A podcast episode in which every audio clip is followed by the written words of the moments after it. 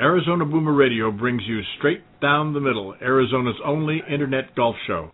Straight Down the Middle is produced by the Boomer and the Baby Incorporated in partnership with GolfMix.com.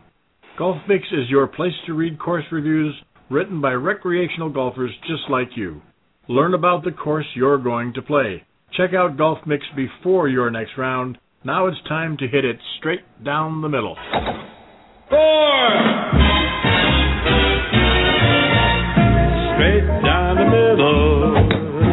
It went straight down the middle. Then it started to hook just a wee, wee bit. And that's when my caddy lost sight of it. That little white pellet has never been found to this day. But it went straight down the middle, like they say whack down the fairway.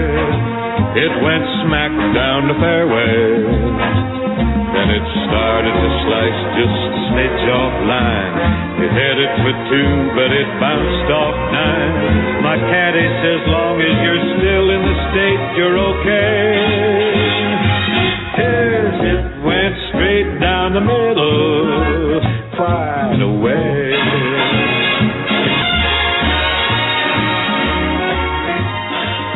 And welcome Down the Middle, Arizona's only known internet golf show. As far as we're concerned, we're the only ones we know about. Uh, we want to, welcome everybody on Valentine's Day. It is February 14th, Thursday, and we're broadcasting from our offices and our studios in Phoenix, Arizona, actually Sun City.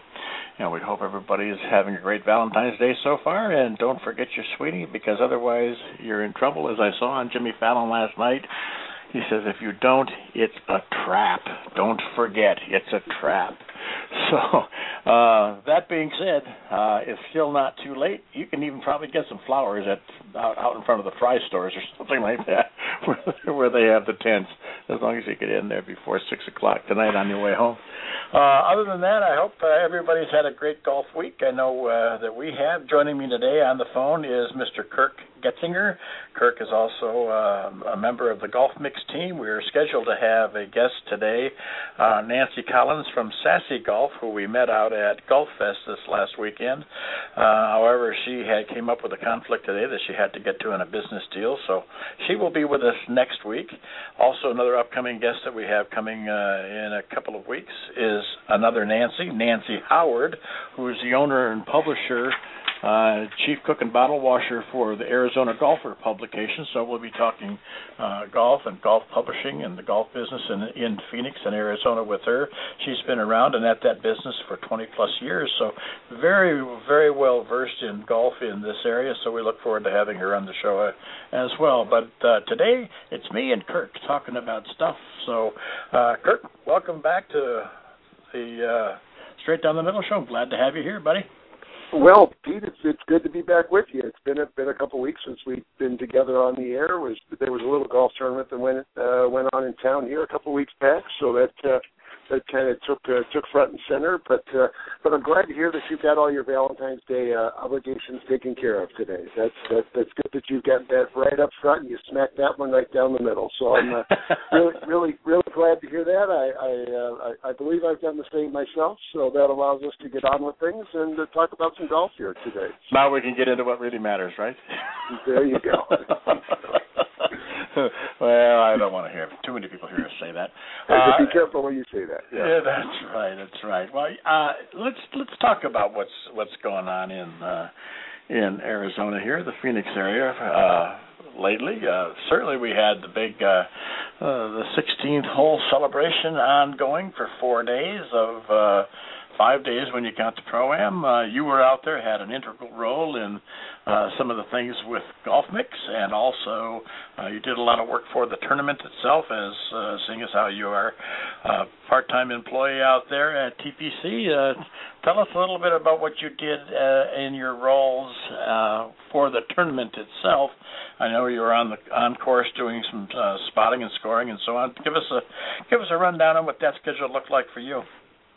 Yeah, Pete, it's really uh, now that we're a few days past the tournament, I've kind of had a chance to recharge the batteries a little bit, uh, get rid of my annual Phoenix Open cold that always seems to happen after being outside and on my feet for seven days straight, and uh, kind of gives me a chance to reflect on things a little bit. It was it, it was really a great week out there from uh, from everybody's standpoint. Uh, in terms of uh, the my activities uh, for the for the tournament itself, uh, we have, you know, actually have, we have two pro am days. We have a Monday and a Wednesday pro am, where a lot of amateurs get to go out there and have a have a great experience teaming up with a pro in a in a really fun uh, fun event. And so those those went off real well. Uh, Mother Nature gave us a big help this year with great weather during the tournament. That just makes things so much smoother from the the inside logistics of things as well as the fan experience, getting a chance to watch it under typical Arizona blue skies. So uh, we had a we had a really good uh, really good week of weather, which allowed obviously for spectacular crowds. Two of the days out there, as you mentioned, I work I work as a walking scorer, and so I was out on the course Friday morning and with one of the Sunday groups as well and it really gives me a chance to take a take a good close look at the course and kind of get a little sense of you know not only watching you know three great golfers play, but how they how they have it set up. And I will say this this year, I think the the those scores were in part due to the rough was not as high as I remember it in many years past, especially in some areas around the greens. Um, the rough seemed to be seemed to be much lower. The condition of the greens were were fabulous and I think that uh, very much was a contributor to the low scores. If you got a putt rolling online and you had anywhere near the right speed on it, it was going in, except for the putt that Phil had for 59, and I still have no idea how that putt stayed out of the hole. But uh, it's just a reminder that the golf gods are in charge and we're not. And so every once in a while they they set one back at you. But uh, the course itself just lent itself to to low scores. Uh, the weather conditions lent themselves to that, and I think um, you know it was a combination of factors where this tournament normally has been a 16 to 18 under tournament. Uh, Phil goes out and ties the tournament record uh, and runs runs away with it wire to wire uh, a, busy week out there, and then uh, the, the part of it certainly I cannot forget is what happened uh, with our golf mix presence out there. And I want and I certainly want to say thanks first of all to the thousands of people who did take the time to stop at our golf mix booth in the expo tab, learn a little bit about what we're doing at golf mix.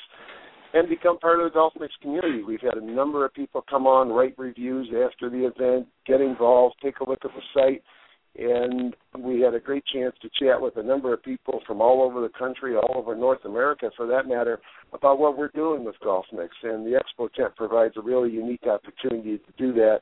Uh, this the it is amazing when you see these out, and I know you were there, Pete, to see the thousands and thousands of people that come streaming in on Friday and Saturday the the one way that one person described it to me uh, during the run, it's like it's like uh, the TPC Scottsdale is its own city that week, and it really is. Uh, there's so much going on around the tournament, and then there is the tournament going on right in the middle of it. So uh, it's an incredible buzz of activity, and I'm uh, I'm uh, I'm fortunate to be part of it.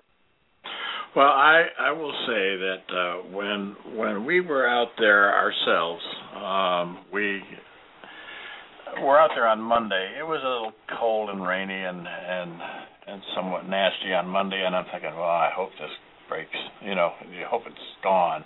And by George, it was, and it did. And I, and I went out there a couple more days during the course of the event, and I had occasion to uh, go up and see the people uh, from PGA, PGA Charities up there at the military outpost uh, tent that they had set up uh, over the top of the uh, basically the top of the 18th tee, first part of the 18th fairway up there, and and I did a little story on them, and of course, those as you know, that's birdies for the brave, and uh, they they're the fellows and ladies that uh, tend the flag on the assigned military hole for each of these tournaments, and then of course uh, all of the other. Um, veterans uh, in the area or people even that are active in the area, uh, maybe home on leave, can come up there and, and partake of food and beverage, uh, all on the, the PGA Tour. And it's a it was a great experience for me to go up there and meet some of those folks. Uh, not having been a military man myself, and it's uh, it really brings to light exactly what it's all about when they when you go up to somebody and say thank you for your service. I mean, it it really brings brings it home for those of us that have not been in the military. And excuse me, so it was it was uh, quite an experience up there. Uh, I saw the crowds on uh, uh, on on the busy days. I was there for the 179,000 some odd, however many it was, and it was a thundering horde. It was just unbelievably thunder, uh, thundering horde. And I don't know. And uh, we were standing behind. I went down through the center area there of the city. I guess it was downtown, right there, where they have all the all the, all the food and beverage and the and the merchandise tents. right. That's a good whatever. way to describe it. It's kind of like Main Street, right? Yeah, it is. It's right there. It all comes together right there behind the. You can look. You can as you're looking to the to the west on the course, you can look up to the left and you can see the backside of the of the 16th hole uh, uh, bleachers and boxes and that sound and there's what I think the what's that the 11th tee right back there behind that uh uh Kirk you would know maybe the 10th tee yeah uh, the 10th the 10th tee is just to the left of the uh the the the main gathering area the food court type right. area if you will and then you kind of walk if you walk from there going up towards the practice area which was which was my home for four out of those seven days uh uh, then you get right up towards the 10th green and then the 11th tee as well as you're on your way to 16. Well, it, it's a, it's amazing because uh, the, the the tee box it was right there, and and these these players are on the tee box, and the 16th hole is it never is less than a buzz. I mean, it's just a constant buzz, and when you hear the din of the and the roar, it's it's it's unbelievable. So I guess these guys have to kind of time it on their tee shots so they can if they want it if if they're allergic to noise they're, they're going to break out in hives uh, because there's nothing but noise out there. That's that's for darn sure. And and and to to see the way this tournament is growing I think I may have mentioned it to you uh, prior to uh, today's show. But I, I was out there many, many years ago in the late eight, late 80s, 90s. Uh, went out there, and when it was relatively new, it was. Matter of fact, it may have been the first or second year that they were out there, and and Weiskopf was was uh, uh, rather. Uh, um, a couple of fellows were, were walking along out there, and uh, Howard Twitty was there, and people were saying, uh, you know, saying to Howard a great job on the course, and and Jay Morrish was around apparently, and uh, a lot of comments being made about the golf course. And to see it now from then, and to see what the tournament has become since then, is just amazing. Because when I walked back out there on that Wednesday prior to the Wednesday Pro Am Day, when we did that thing on the 16th hole with uh, with you guys at Golf Mix. Right. Uh, when Aaron Oberholser was out there and, and it was beat the pro type thing, and um, and I was in awe when I came into the parking lot from the parking lot. I was absolutely in awe. I had never seen it like that before because it's been years since I'd been out there, and uh, having not been in the Arizona area for a while, and it was just unbelievable, unflippin' believable. Yeah, it, it you know it really is, Pete. And for those of us who you know maybe if you're someone who's been a Phoenix resident for all your life, and maybe this is the only you know PGA Tour event you've ever seen uh, trust me, the rest of them are not like this one. I mean, this is one un, this is one unto itself. Uh, the the typical PGA Tour event is nowhere near the amount of activity going around it uh, like like the Phoenix Open does. It is the largest attended sporting event in the country every year, bar none, and it uh, it, it is it is a setup unto, un, unto itself. It provides for an incredible fan experience. You get a. It, there are so many different ways to enjoy the tournament. If you have a favorite player, for instance, that you want to follow, then you you go out and follow them. If you want to have a great vantage point, say on the 12th tee or um, you know behind the ninth green somewhere like that, and you just want to kind of sit and watch it, watch a bunch of players come through, it it affords you that opportunity uh, real well. I'll tell you, you're talking about Saturday. I mean, I was down on the practice area Saturday morning, and we set up about six o'clock or so in the morning. And you could not believe the number of people coming through there at at right after six o'clock to go stake their place out there on 16. I I had heard that by nine o'clock or so, if you wanted to go sit in the the general admission seating areas on 16, uh, you had a two-hour wait to get a seat. So I heard the same. That that's what it's about out there, um, and it's it's it's fun to be a part of it and be right in the middle of it. Well, I, it is, and uh, I had occasion to take a look at it in a little different sense. Uh, there were, uh, in addition to being up there in the uh, in the pavilion for the military, uh, I also had occasion to talk to the people from uh, the giving out the mobility cards, the Southwest Mobility there. And I had they were nice enough to let me take one out for a spin and so I could experience it. And not only was the cart performed perfectly, it was uh, very, very nice of them to let me do it and and ride it for a little while. Uh, but they provide a great service to all of the patrons that may be disabled but still want to go see a golf tournament, and allows them to get out to the far reaches of the golf course where they may not normally go. And um, it, it it is just a tremendous, tremendous thing that they do, and they donate that service for the day, and all you do is give them a, a driver's license, and uh, and off you go in your in your little mobility cart. And uh, I was taking that cart through um, the crowds down there as uh, in what I call downtown, downtown TPC at the tournament, and and I found out something about being disabled that I didn't know uh, I knew somewhat when from when I've had occasion to push my dad or my mother with a wheelchair, but actually to experience it firsthand, you're lower than the average person when you're sitting in a in a chair of some sort that is either being pushed or you're controlling its uh, its movement. Yes. And people don't see you, and mm-hmm. they don't pay attention, and they darn near stumble over you and fall in your lap in some cases and it's um I'm I'm not saying they're nasty. It's just it's an oblivion. And I'm not saying it's the tournament. I'm saying it's it's life. And I don't want to get into too philosophical a thing here, but I discovered that out there at the Phoenix Open. And, and believe me when I tell you that uh when you hold the door open for somebody with a disability, you're doing them a great service. Uh, I, from my opinion, anyhow, you're doing them a great service because it's uh, even with a mobility cart, which makes it so much easier than if you're dealing with crutches or wheelchairs and trying to wheel yourself around.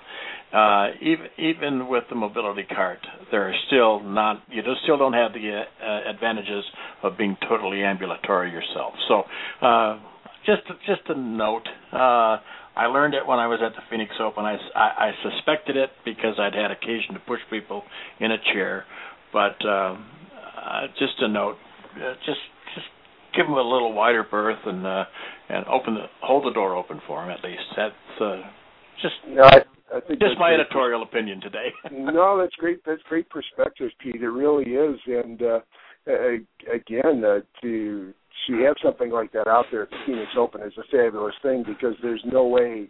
I mean, just someone who does have a, a disability, there's no other way they're going to be able to get around out there and enjoy the tournament. And uh, when you are in that mass of people, it does. You know, it's one of those things. When you, if you see someone that's there, just just stop for a moment and just give them give them the courtesy and and uh, help them uh, help them out a little bit, make their make their day a little bit better and you'll be better for it as well. I, I did want to just mention for a moment. You mentioned the uh, the uh, the birdies for the Braves set up out there. That was truly. I, I didn't get a chance to go into it, but looking from the outside, that was one of the absolutely most striking features that was uh, that was out there. That was a new thing this year.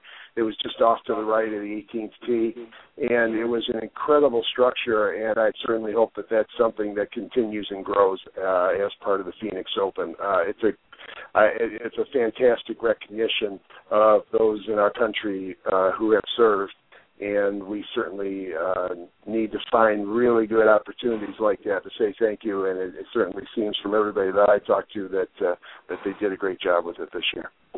Well, uh, I had John Fleshman on the show, and he's uh, representative of PGA Charities, and that's his uh, apparently his baby as far as the PGA charities are concerned and what he works most with or maybe uh, 100% with. And the other thing that the uh, that the PGA charities, Birdies for the Brave folks did is uh, with corporate sponsorships, they had a baby shower for 40 expectant mothers whose husbands were deployed. And apparently it was just an absolute phenomenal success. Uh, they they just gave them gifts. I think he said there were strollers and car seats and uh, all kinds of things that were donated by uh, uh, sponsors and caring sponsors. And that's another aspect of what the Birdies for the Brave was doing. And that was done by the, I think, partly by the PGA Tour wives. And I don't know how many people know this, but Birdies for the Brave was instrumental uh, in its uh, in its formation uh, because of the efforts of Phil and Amy Mickelson. Uh, they were very instrumental in getting that thing off the ground. So um, uh, hats off to them for the good work that they're doing as well. Yeah, no, absolutely. That's something that um, we've seen that Phil has been very, very, very integral in. And I, I, I will say one thing from share one story about, about Phil from the the practice area on on Saturday morning, uh, where you know obviously he had a, had a large lead going into Saturday, and he was uh, about the last person to leave the practice area since he had the last tee time on on Saturday. Um, if you have a dictionary and you look up the word rock star, and if his picture's not there, you need to get another dictionary. I'm telling you. I mean, that place. I, there were probably ten times the number of people normally watching the practice area as the as at, at that time as there normally were and when he cuts through the ropes there to get back towards the putting green, I mean it's it's it's a buzz like no other that there is over there all week. Uh, he creates energy and excitement out there uh, like no other. And being a fellow ASU grad myself, uh, didn't didn't bother me at all to see him win. So it was a good ending to the tournament. Well, he's cer- he's certainly a favorite, a fan favorite, and uh, as a as a champion. I remember when I had my golf publication many years back in the day uh, when I lived in San Diego. Uh, we did a, a story on Mickelson's coach uh, at the time when he was a, a young lad, and uh, uh, he was said to be a uh, just a fine young man even back then. So he certainly hasn't strayed far from. Uh, if at all, from from that upbringing. So, and that's and that's nice to see and nice to know. And uh, it, it was interesting to see him then go up to Pebble and literally come back down to earth when he almost slid into the ocean. They're looking for his golf ball. My gosh. Well, it's a, I guess it's a good lesson for all of us about golf. Is that uh, one one weekend you think you've got it all figured out and you can't do anything wrong, and then all of a sudden the next weekend. uh like you say, uh, golf golf kind of puts you on your backside, literally and figuratively. You know. Absolutely. So, uh, so just uh, when when you have those shining moments, enjoy them and enjoy what they bring to you. And when the game uh, kind of deals you a little tougher a little tougher hand, just know that that's part of it. That's part of playing golf. Nobody's going to be on top every week. Uh, everybody's going to go through their rough patches and enjoy the game. Enjoy the game for what it is and all the moments that it brings to you. Yeah, I just remember it's a, it's it's a it's a natural thing. What goes up must come down. Absolutely. Uh, uh, it, it reminds me of that story uh, about the umpire play, uh, in a at a ball game, and the pitcher got so upset that he threw the ball just as hard as he could straight up in the air. And the umpire looked at him and says, "If that comes down, you're out of the game." Um, so uh and that's and that's the way golf is i mean you could be shooting uh you could be shooting darn near zero and all of a sudden you shoot uh, 110 and uh you know it it's a it's a it's a it's a fact of life that's the way it goes sometimes sometimes you is and sometimes you isn't sometimes you're the baseball sometimes you're the bat you know? yeah, it's uh, it, it's a game of it, it can it it contains so many different uh, athletic elements. But to me, always on top of that, it's a game of precision. It's a game of where differences of a slight degree uh, can make a huge difference in how you score. And that's something that I think as a golfer you need to come to grips with sooner rather than later because if you're expecting perfection and expecting that everything can happen shot after shot the same way, it, it, it's not going to happen. And it's a game where the best in the world you can see um, can struggle uh, on a weekly basis, and then all of a sudden they they find it. And so, as a as an amateur player, find those find those elements of the game that you're able to succeed with, and um, try to try to build off of those. Find what part of the game is is best for you. Are you a, are you a strong short game player? If you're a strong short game player, then play to your strength. Make sure that you uh, you capitalize on on those opportunities and don't try to do too much with the big clubs in your hand because that's where you'll that's where you'll get yourself in trouble. If you're a if you, if you're a weak putter and you have trouble um, getting long putts close to the hole and trouble making it inside of six feet, spend a few extra hours on the practice green and find something different. I t- about ten years ago or so, Pete, I, I went to the claw grip, kind of like kind of like the way Phil does it. Actually, at that time, I think Chris DiMarco was maybe the first one that had really uh, was, was really making a public attempt at it.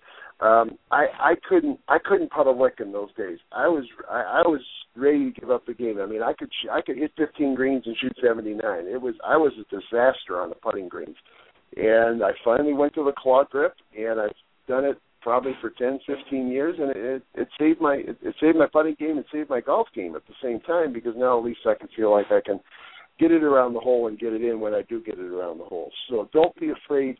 My my feeling is don't be afraid to experiment and try a few different things uh, that make the golf game more enjoyable for you. Well, it's interesting you say that because I uh, I've had occasion to uh, have I have been a, a pretty fair putter for as long as I've been playing, and um, except when I was very young, my my dad would always say to me if I had an 18 an 18 incher or a 12 incher he and I'd look at him and he'd say and he'd say, "No, you better put that." And uh and as soon as he would say, "You better put that," uh, my my own hands went around my own neck and I started to gag and choke. And of course, I missed it. Uh But after I after I made a couple of them, he he, he gave me the he gave me the grace of saying, "Pick it up, let's move on." uh But uh but it was uh it was it, it was always been something that I've been able to do pretty well as far as the putting aspect of the game, and um, I went through I went through a phase. I, I don't know what the heck I did. One when I first came over here out here, it's thirty some years ago. Uh, I just couldn't putt. All of a sudden, I had a, a bullseye putter, and I just couldn't putt. And then I decided, well, I'm going to go get a ping. I mean, I'm in here, the home of ping, the land of ping. I'm going to go get one. And I am still playing with that ping, that ping Anser putter. I went away from it with a two a two ball for a little while, but I came right back. I mean, it's amazing. The two ball now is a bit of a respite, but uh, the ping is the the ping is still my answer, so to speak. Uh, and uh, and, and I I use a standard grip, standard overlap grip. Uh, I don't do anything fancy with it. I've tried the claw. I've tried that. I even tried a belly putter in a practice in a practice situation. I I couldn't even get close to that. I got enough belly, but just not not good with the putter part. Uh, and, and I just uh, it, it was amazing. I, I just keep going back to that thing. So I I guess sometimes uh, uh, my my attempts with experimentation just uh, just haven't worked out as uh, as to what I'd hoped they were. And as it turns out, I'm probably still not that much uh, uh, better putter than I was before, and I'm probably not that much uh, worse either. So, uh, all in all, I guess I'm pretty happy with my putting, and we'll just leave it where it is. But I understand what you're saying about trying and experimenting, because I'll uh, believe me, I'll try different drivers. I'll do a lot of stuff to try to get an extra five yards. oh yeah, no, that's that's no no question. There's enough club options out there today where um, we were we were talking before the air. We were both at at, uh, at Golf Fest last weekend, where they had a lot of the club manufacturers there giving demos and all that. And there's enough club varieties out there today where you should be able to get something in your hands that you feel comfortable with. You got to be able to look. First of all, you got to be able to look down at the club and look what look at what you see. The visual part of golf is so important. So you got to be able to look down at that club and feel comfortable with what's in your hands. And then when you swing it, there's got to be a certain feel that you're looking for. Uh, you know, everybody's golf swing is different. Everybody gets it gets it back and gets it through the ball different. But there's a certain feel that everybody knows that is is right for them. So you, you can find something that works. No, no doubt about that. Just spending a little time at uh, with some different club manufacturers, you'll you'll find something that works. That's for sure. Uh, and and like you say, there are plenty of options. So uh, it's certainly uh, easy enough to find uh, if you've got the time to try them. Uh, and the money to buy them. The time to try them, the money to buy them. I mean, that's uh, that's what it takes. Uh, but you can. I remember when when we were out there on the Wednesday prior to the Wednesday Pro Am, the final day for people to be on TPC, and we were doing that little golf mix thing out there, the Spreecast, and Aaron Oberholser was out there, and um, I asked Aaron that question: Can you buy a golf? Can you buy a golf game? And he he he basically said to some degree that you can. Uh, you know, there, there are definitely there clubs that can be set up to help the average golfer, uh, and it make and make it easier for the high handicapper. Uh, so to some degree, you can in fact buy a better game. Uh, just by make, being fitted and, and having uh, making making sure that uh, you've got the the best equipment for your situation and for your swing and stance and everything else. Well, I, I think there's I think there's no question, Pete. I've I've played um, I've played played Ping clubs for a number of years, and one one of the reasons why I do is because with the company being here in town, it's easy to go over to their their plant. You can get some balls into the simulator, try some different options, and then you know they have some demo clubs that you can you know you can take with you to uh, kind of take it out to the grass and see see how it feels. I'm one that I've real I've got to get a club off of grass or hit it off of the tee and re, in a real situation to see how it performs for me. But the thing that one of the things that I found in many times is how important the shaft is in the club. Um, I went through a period where I was trying to get a new driver over there, and I took one home and had a shaft that you know looked like it should have been right for me. And I took it out to the golf course, and I couldn't keep it within 40 yards of the of the fairway. I mean, it was going left and right like I've never hit a golf, you know, never hit a golf ball before. Uh, took it back the next day, brought a different out, different one out with a different shaft, and it performed just just fine. And so that's where the fitting part of it and understanding your golf swing and the different choices that there are in equipment makes a huge makes a huge difference. I have a tendency to hit a real high golf shot, um, so I need a shaft that helps me keep the ball down, and and that's what I and that's what I found in the ones that that I have now. Um, so it's really important to uh, spend the time learn about what works for you and get the get the right piece of equipment in your bag. I mean, the, you know, the, the equipment's got to be your friend, not your enemy, right? You know? Right, right. So, uh, do you consider yourself uh, a tinkerer? Do you tinker with your swing, tinker with your equipment? I I really don't. I really don't, Pete. Um, I've rarely in life had my swing even put on video. Um, about as far as I've gone is one of my friends kind of turned the iPhone on one day and took a took a video of my swing, and I looked at it and I realized there's a lot of work to do there. So I don't try to get mechanical at all by thinking about where the club is, is you know my inside or outside the plane or all, all that kind of stuff. Um, I don't spend enough time with the game to to really do that. I try, I have a again I, I I'm I'm more of a feel type player. I have a tempo that I'm looking for. I have a uh, I have a certain uh, a certain feel for swinging the club I'm looking for, and if I'm fortunate enough to find it, I you know I'll I'll enjoy a good day hitting the ball. Um, if, anything, I'm going to play around a little bit with is some things in the in the putting and in the short game because I've found that just just slight adjustments in terms of how I stand at the ball, whether I move the ball a little forward, a little back Uh, maybe I open my stance a little bit. Maybe I try a couple different things on on short chip shots. If anywhere, I will tinker a, a little bit there. But in terms of my full swing, I, I come to the course, I hit about 15 golf balls, and I figure if, if it, it, just for warm up purposes, and and I go. That's where that's that, that's as much as deep as much deep thought as I, I probably want to give to it.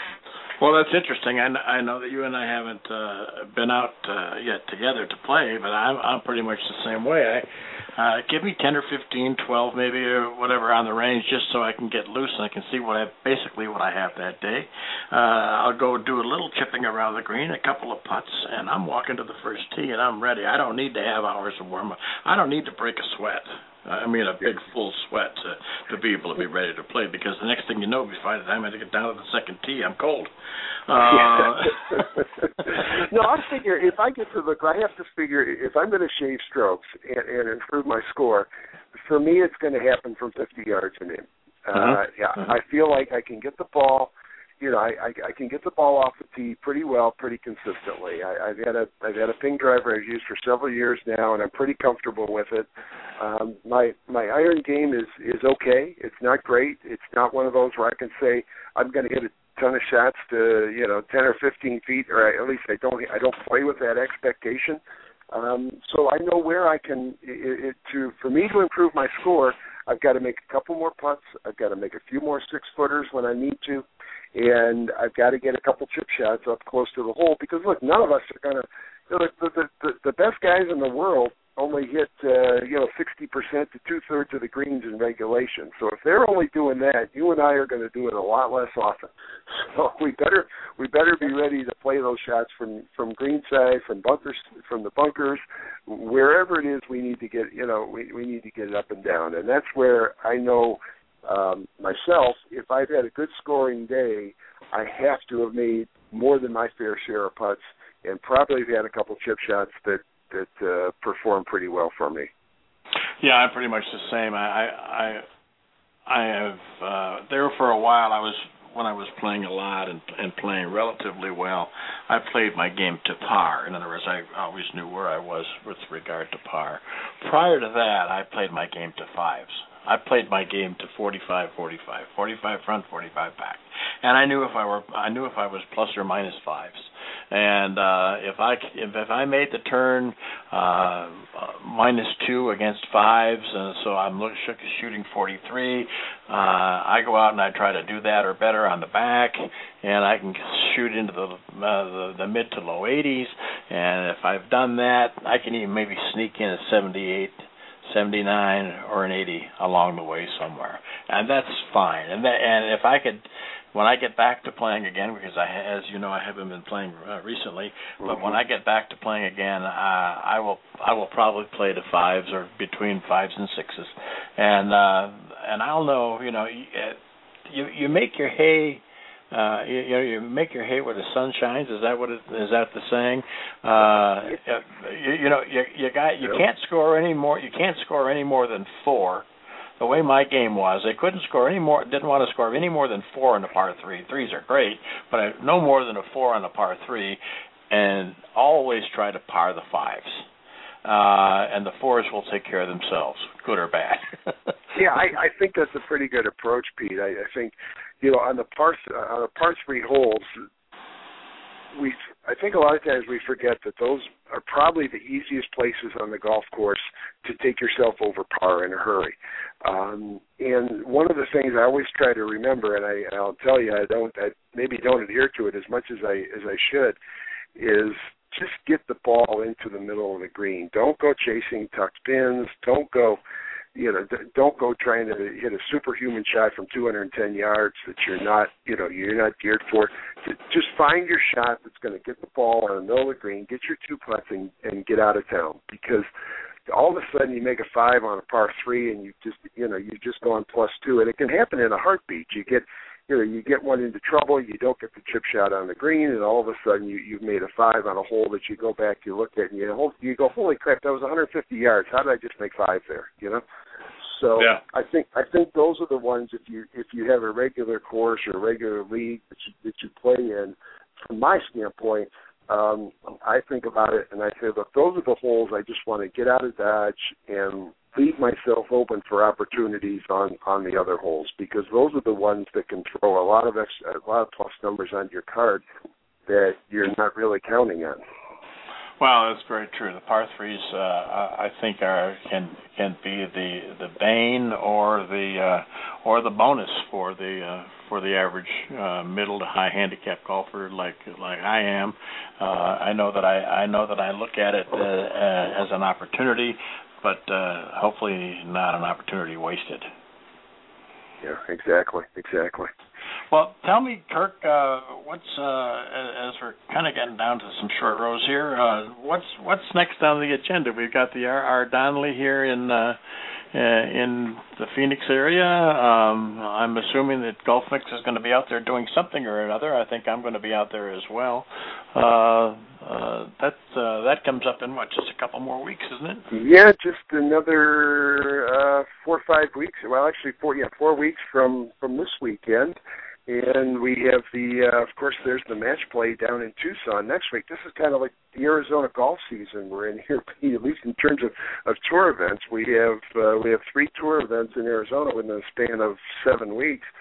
So we have the uh, there's the match play next weekend, which is uh, if if people haven't been down to that, uh, it really is worth the day to go down. The Dove Mountain course is dropped in the middle of perhaps one of the most spectacular settings you'll ever see a golf course in, right in the foothills of some of the mountains there by Tucson. It's it is desert vista golf uh, on on steroids, perhaps. It really gives you some great great desert looks. It is. Um, uh, just a very very unique event, and I'm a I'm a big proponent of.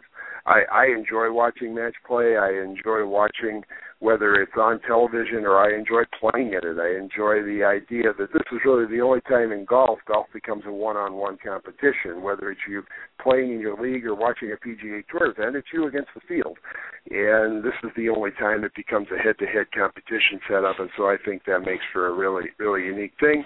Uh, um, from from Golf Mix's standpoint, we are giving away some tickets to the match play.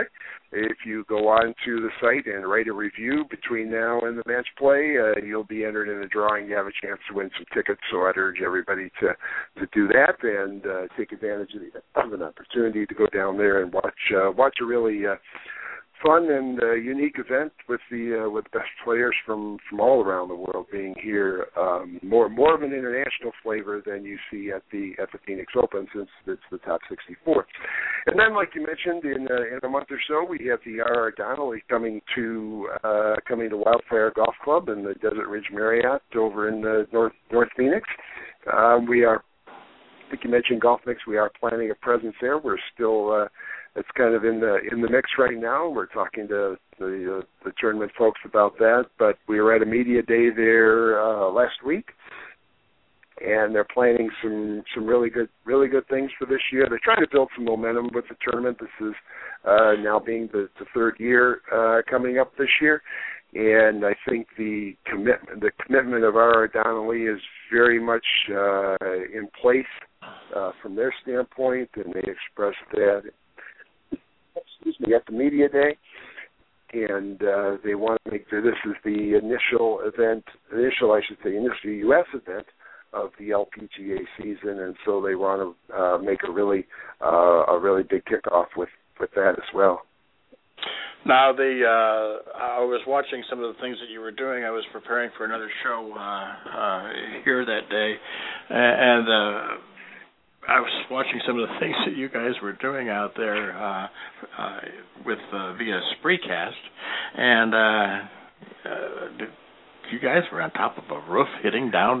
it was it was a it, it was really a fun thing they they set up. Here. What they did was they took uh, they put a little setup up on the roof of the hotel, and they had three of the LPGA Tour players up there: Wendy Ward, Amanda Blumenherst, and Paige Mackenzie. And so they set up a little a little platform to hit down to one of the greens, and it was about a hundred yard shot, or, or or so they said. And so what they did was they had uh, each of the players hit a shot in there, and then they gave us all a chance to hit a couple of shots and uh, hit it inside of them. It was I think it was one of those things, and I, I will tell you, they they did get a, a few practice shots at it. Not that they wouldn't have beaten me in any event, but they did have that advantage.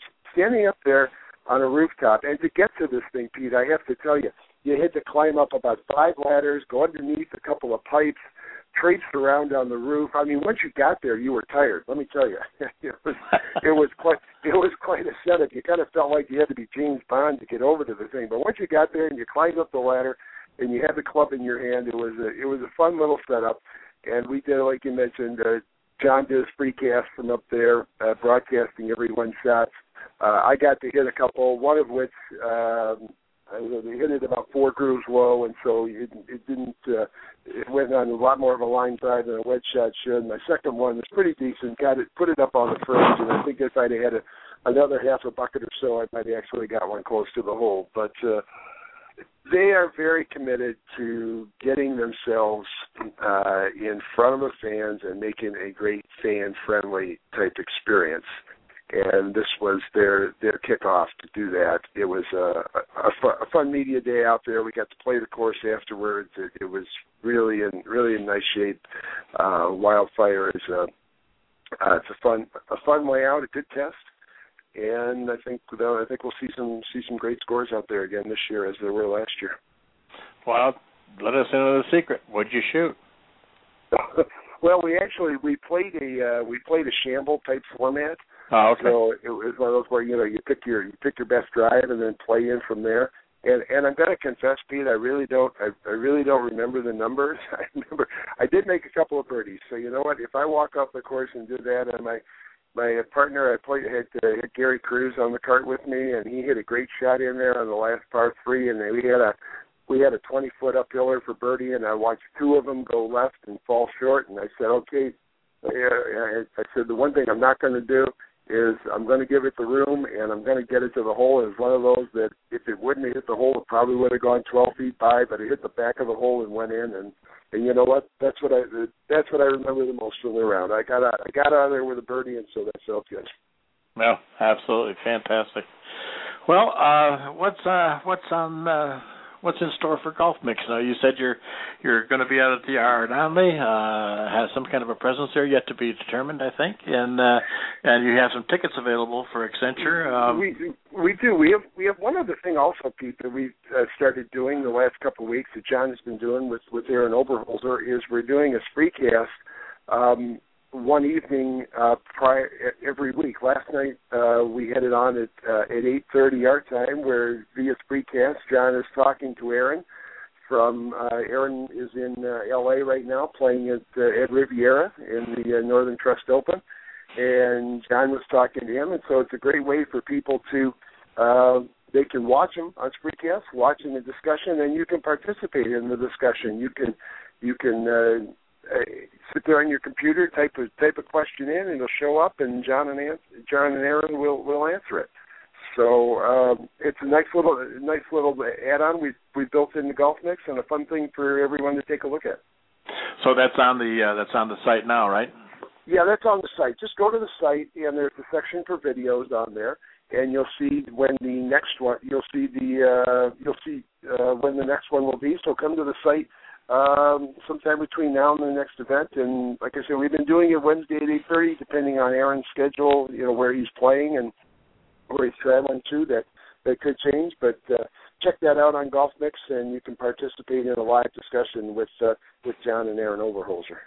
Now, is uh, is the video on there now from this last conversation you had with him? Yes, yes, it is. Yeah, it's up there now. Yes, it is. Good, so people can go and see that, and that's golfmix dot golfmix.com, correct? Yeah, they can they can go see that at golfmix.com. There's a little there's a um, we call it we call it talk the tour, and the last two videos that uh, John and Aaron have done are are up there. Aaron will talk about the uh, what's going on at the particular event that week, maybe some things that are going on with his game, and uh, give you a little inside info as to what's going what's going on on tour. Well, I hope Aaron does well. I'd like to see him uh, back on tour, playing on a regular basis and being successful. Uh, yeah, absolutely. He's making his return. He's making his his uh, initial start this year at uh, at, at Riviera. Uh, a tough track to to get started at. That's for sure. Uh, it's not a. It, it's you're not going to see anybody shooting 28 under there. I got a feeling this week. No, it's, no, it's not that not that kind of a course. Absolutely. Well, it's amazing. Uh, I want to just touch back on this one thing that we kind of briefly talked about, and I know that uh, we've got to both get going here. Um, we were talking earlier about uh, the Phoenix Open and and the uniqueness of the Phoenix Open. And there is never, I don't think, I don't think you're going to find anywhere um, a, a, a greater comparison of what the Phoenix Open is to other tournaments than you did from the Phoenix Open week to last week's uh, Pebble Beach. Talk about day and night. Not that anything is better than the other. It's just that you come off the excitement and the uproarious uh, frivolity and everything at the Phoenix Open, and you get out there, even though it's a pro am, to the uh, to the AT and T, it's it's completely different atmosphere, isn't it?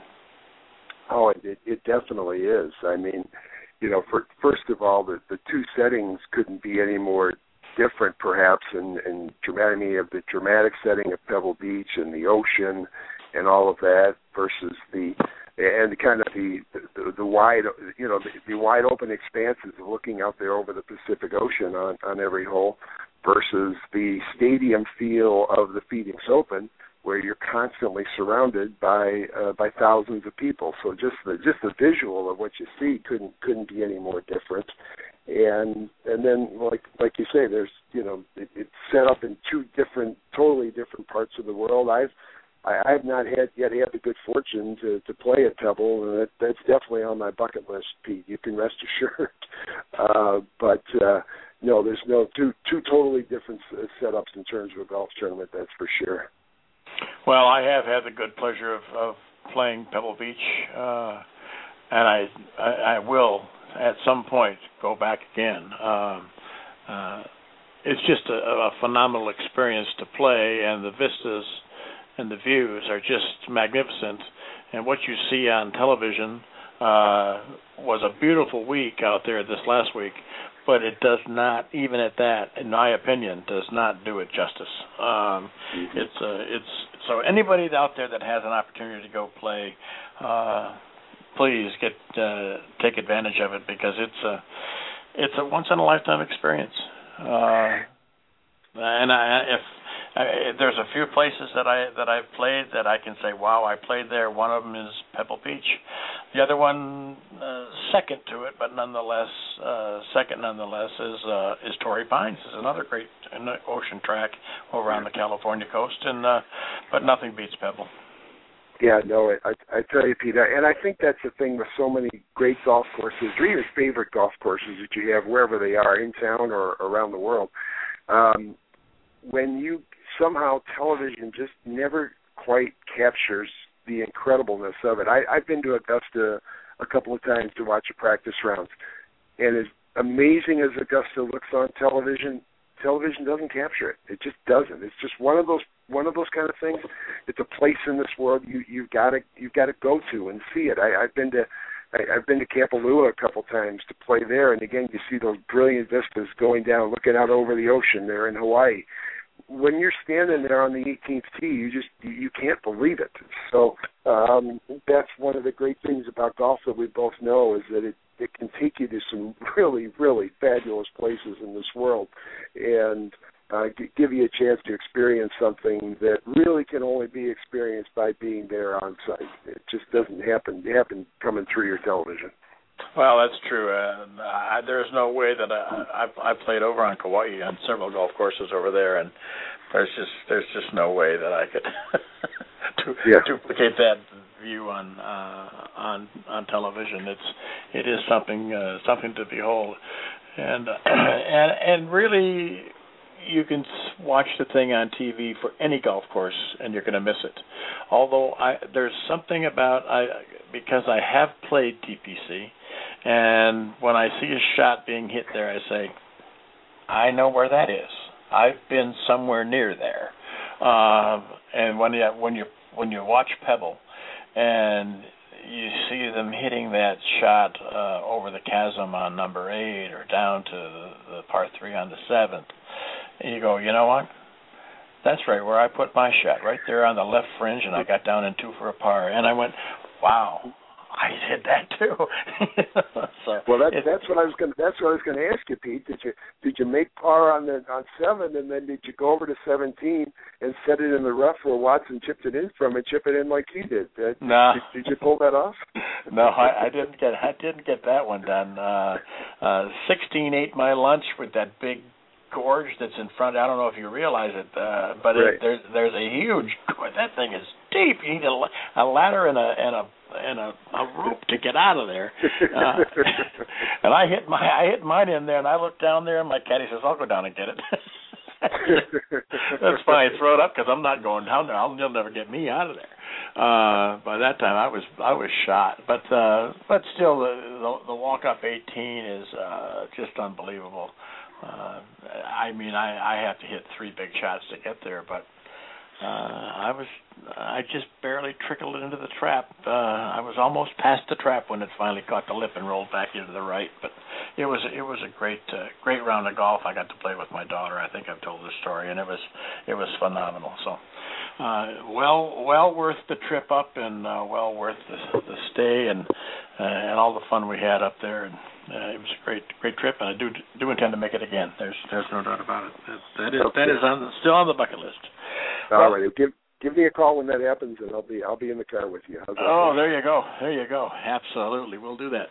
All right, Kirk. I tell you, it's been it's been great talk. We talked for a whole hour here, you and I, yakking golf today, and uh, here on uh, straight down the middle. And I'm I'm glad we had the opportunity to do that. Uh, not that we don't like to have guests on the show, but sometimes we just like to get together and shoot the breeze. Well, I'm, I'm glad we could get get caught up, Pete. And uh, next week at this time, we'll be in the middle of the uh, the match play event down in Tucson, so we can kind of keep an eye on the on the goings on there. And uh, um, I I have some thoughts about uh, the, the the Mets. I think it's a great thing, and I think there's even some things they could do to enhance it. And so I'll kind of leave that as the tease for let's uh, let let's talk about that next time and see what uh, see what happens down there at Dove Mountain. And yes, and our our guest from that was supposed to be here today, Nancy Collins with Sassy Golf, is going to be here, and Nancy is a sassy lady, and she'll uh, she'll be on the show with us next week, I hope, uh, and uh, we look forward to talking to her about what she's got going and how people can get involved in in her uh, her operation, not only from a fun standpoint, but possibly as uh, some type of a partnership with her in uh, helping her organization grow. So uh, we'll talk about her uh, her business model as well. So uh, we're looking looking forward to having that conversation with Nancy. So until then, Kirk, I'll say goodbye. Uh, thanks for everybody for listening, and we'll we'll talk again next week on Straight Down the Middle. All righty, take care, Pete. Take care now.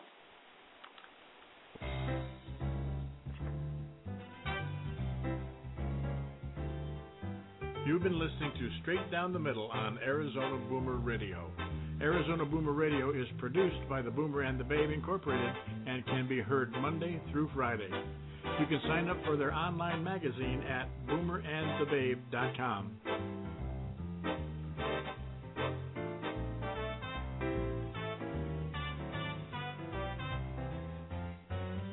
To reach the Boomer and the Babe, email host at boomerandthebabe.com or friend them on facebook.com slash boomerandbabe.